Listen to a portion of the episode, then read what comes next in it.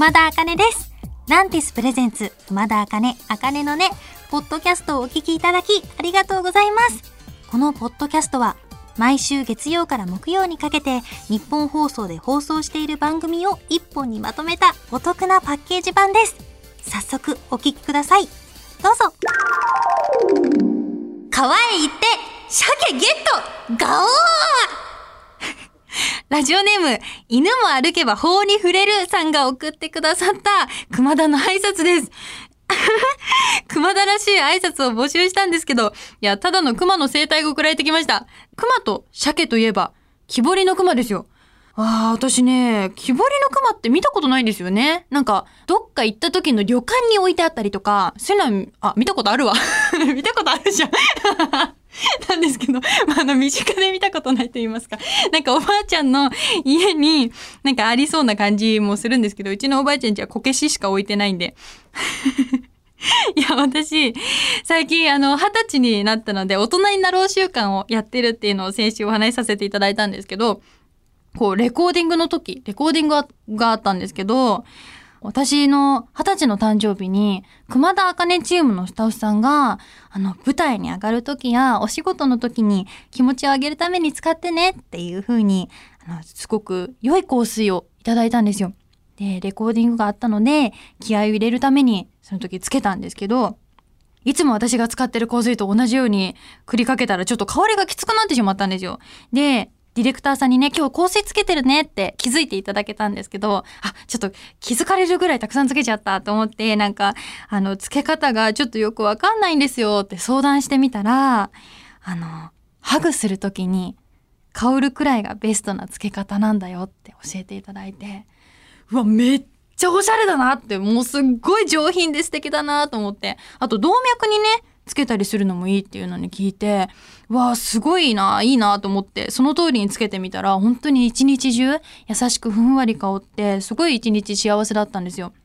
で、香水についてちょっといろいろ気になって調べてみたら、なんか、トップノート、ミドルノート、ラストノートとかいう名称で、一日の中で香りが変化したりするとか、あと、あの、香水ってよく手首につけて擦っちゃう方が多いかなっていうのを思うんですけど、なんか擦っちゃダメでポンポンって手首と手首合わせてポンポンってするぐらいじゃないと、なんかいい香りが逃げてしまうっていうのをちょっと調べてみて分かって面白かったりしました。いやー、私ね、あの、ちなみにレコーディングの時に私がつけてた香水の方法は、あの、リセッシュスタイルで服の上につけてたんですよ。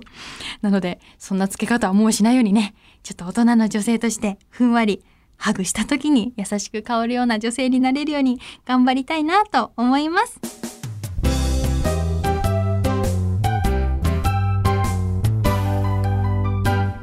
こんばんは、熊田茜です。6月も後半戦に突入しましたよ。もう夏が来るじゃないですか。いや、私ね、この間ちょっとね、夏が消えたなと思ったのが、あの、今年初蚊に刺されたんですよ。で、それが、あの、ちょっと前にリモート収録をね、やってる時に、リモート中になんか蚊が周り飛んでるんだけど、なんか収録中だから、なんか、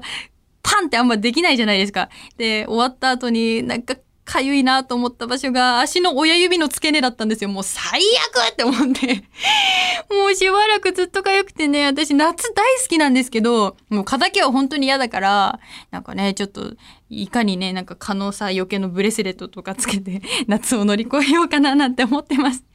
今日はこんなメッセージが届いてます。ラジオネーム、ハイファイさんからいただきました。中3男子です。声優さんの仕事をしたいと思っているのですが、僕はほとんど声変わりせずに15歳になってしまいました。もっと低くて渋い声が出したいのに難しそうです。自分の声にコンプレックスがあっても声優さんになれるでしょうか？ああ、こんな素敵なお手紙ありがとうございます。私もね、15歳の時何してたかな？私もちょうど中学3年生くらいの時から、この声優アーティストっていう職業を目指し始めて、で、ちょうどあの、オーディション雑誌とかを買って、応募し始めたくらいの年でしたね、15歳って。やっぱり、なんですかね、結構オーディションで16歳から受けれるオーディションが増えてくるので、その前の準備段階としてそういうことをやったりしてました。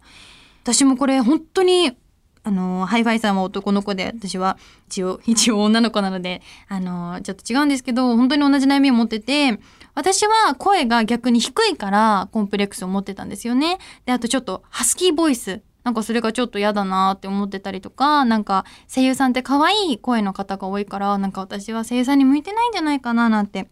思ってたりしたんですけど、なんかよくよく考えたら普通に生きてて、いろんな声の人がいて、すごく可愛らしい見た目の女性でも、ちょっとボイッシュな声質を持ってる方もいるし、逆にね、男の子だったらどんなに、あの、背が高くてちょっと、がたいが良くてって感じでも高い声を持ってる人もいると思うので、全然ね、こう、ハマるかハマらないかだと思うので、声は気にしなくていいと思います。それよりは、なんか役の性格を表現してあげた方が、なんかいいのかなと思うし、私はハイファイさんが高い声でハマり役があって、大人の男性の役もできるし、逆に高い声を持ってるからこそ、あの、子供の役もできるし、いいんじゃないかなと思います。なので、心がね、やりたいって叫んでるうちは、絶対に夢は諦めちゃダメだなって私は思ってるので、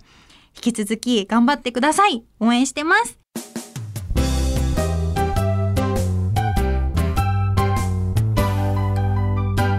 こんばんは、熊田茜です。今日はこんなメッセージが届いてます。ラジオネーム、たい焼きさんからいただきました。ありがとうございます。僕は陸上競技をやっていて、私服よりも練習服を着ていることが多いです。友達と遊ぶ時などに私服を着るとダサいとよく言われます。あかねさんはどんな男性の服装がかっこいいと思いますか？え、私の好きなファッション練習服なんですよ。練習服めっちゃかっこいいと思いますよ、私。あのね、私ね、結構お散歩中とかすぐに急に走りたくなる時があるんですよ。だから なんか一緒にいる人がね、こう今にも走り出せそうな服を着てたら、なんかすごいこの人いいなって思うので、もう練習服なんてそれにぴったりじゃないですか。だからいいと思います。私結構あの収録中もなんか走りたいなって思う時あるんですよ。今結構そういう状態ですね。なんか はい、今、今 Now で結構走りたいですね。いや、もう本当にあの地平線に向かって走りたいです。なんか、面白くないこと言っちゃった だからいいと思いますよ、練習服。いや、でもね、なんか私も服でね、悩んだことってやっぱりあるんですよ。これって今日着てる服っておしゃれって思ってもらえるのかなとか、自信がね、なくなっちゃった時とかあって、で、私はなんかもうちょっとおしゃれになれるなとか、おしゃれになりたいなって思ったので、周りのおしゃれな方に、なんかちょっと相談してアドバイスをいただいてみたりとか、あとはあの SNS でいろんな服を見て、あ、私こういう系統の服が好きなんだなって、こう自分の好きなものについてちょっと深く掘り下げてみる。お洋服についての知識をちょっと増やしてみる、みたいなことをしてたんですけど、でも私は自分でいいと思って着てたら、もう TPO さえ守ってたら、その自信を持って服を着てる人がかっこいいって思います。なので、自分でかっこいいと思ってたら、人に何て言われても気にしなくていいんじゃないかなって思います。まあね、あの、突き詰めたら、走れるか走れないかなんですよ、服は。だからね、まあスニーカーとか買うときはより軽いものを。スカートを履く際は、ちょっと広がりがあった方が、あの、足をね、前に出しやすいと思います、私は。なので、あの、私は、たい焼きさんの普段の私服からの練習服はすごくいいと思うので、あの、全然自信を持っていいと思います。ちょっと自信がなかったら、その時に考えたらいいんですよ。アドバイスになってますか？すいませんね。前へ前への気持ちでお洋服を選んでいきましょう。気持ちも常に前へ前へ。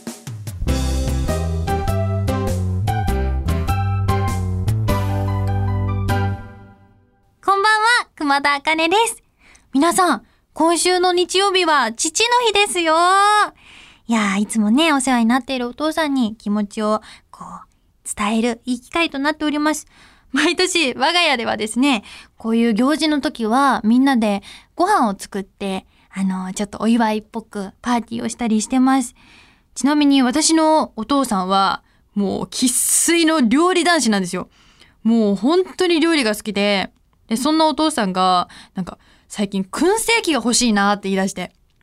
あの、いぶり暮らしっていう漫画をお父さんが読んでて、で、こう、俺も、いぶって、美味しいご飯作りたいって言い出して、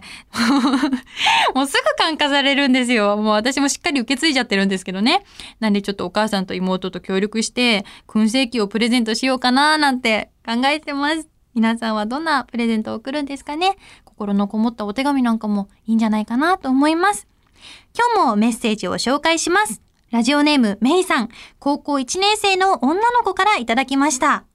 私の父はよく、ただいまんとひひとか、おはようくしゃテリアとか、何かにつけてダジャレを言います。家族の誰も笑わないし、特にリアクションもしないのに、それでも父はダジャレをやめません。嘘でも笑ってあげられたら楽なんですが、からっきし笑えません。ダジャレを言われた時って、どうリアクションしてあげればいいんですか？からっきし笑えない。あ、でも、いや、よくぞ聞いてくれました。どうも、タイムマシーン3号さんで笑いのセンスを磨いた女、熊田です。いや、私からしたらこのおはようくしゃテリアとかなんかいいんじゃないかなと思いますけどね。なんか優雅な朝迎えられそうじゃないですか？ちょっとおしゃれじゃないですか？ヨークシャテリア。いいんじゃないですかね？ま あでもね、ちょっとしつこいと嫌ですよね。私のお父さんも本当にそっくりで、すごいずっと同じね、ダジャレを言ってくるから、なんかどうしようかなって思って。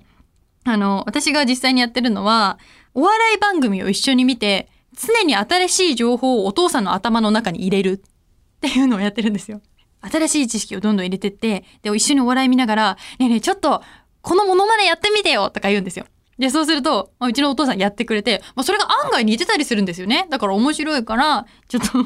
こう、家族の中でそれが笑いにつながったりするんで、なんかね、ちょっと一緒にお笑いを見て、あの、お父さんって、このギャグを言うときに、やっぱ楽しませようとしてやってくれてるから、やっぱり感謝の気持ちいっぱいじゃないですか。なので、感謝しながらギャグはやらせる。という対処法はいかがでしょうか？こんなアドバイスでございます。ということで、メイさん、メッセージありがとうございました。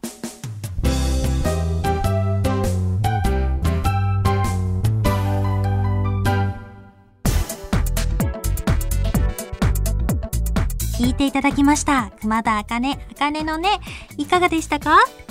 この番組ではラジオの前のあなたからのメッセージをお待ちしています。あなたが日常で出会った格言、元気が出る言葉などを教えてください。受付メールアドレスは、あかねアットマークオールナイトニッポンドットコム、あかねアットマークオールナイトニッポンドットコム、すべて小文字で AKANE です。ツイッターは、ハッシュタグ、あかねのねをつけてつぶやいてください。最後のねは漢字の音になっております。また次回お耳にかかる日までお元気で、熊田あかねでした。まったねー。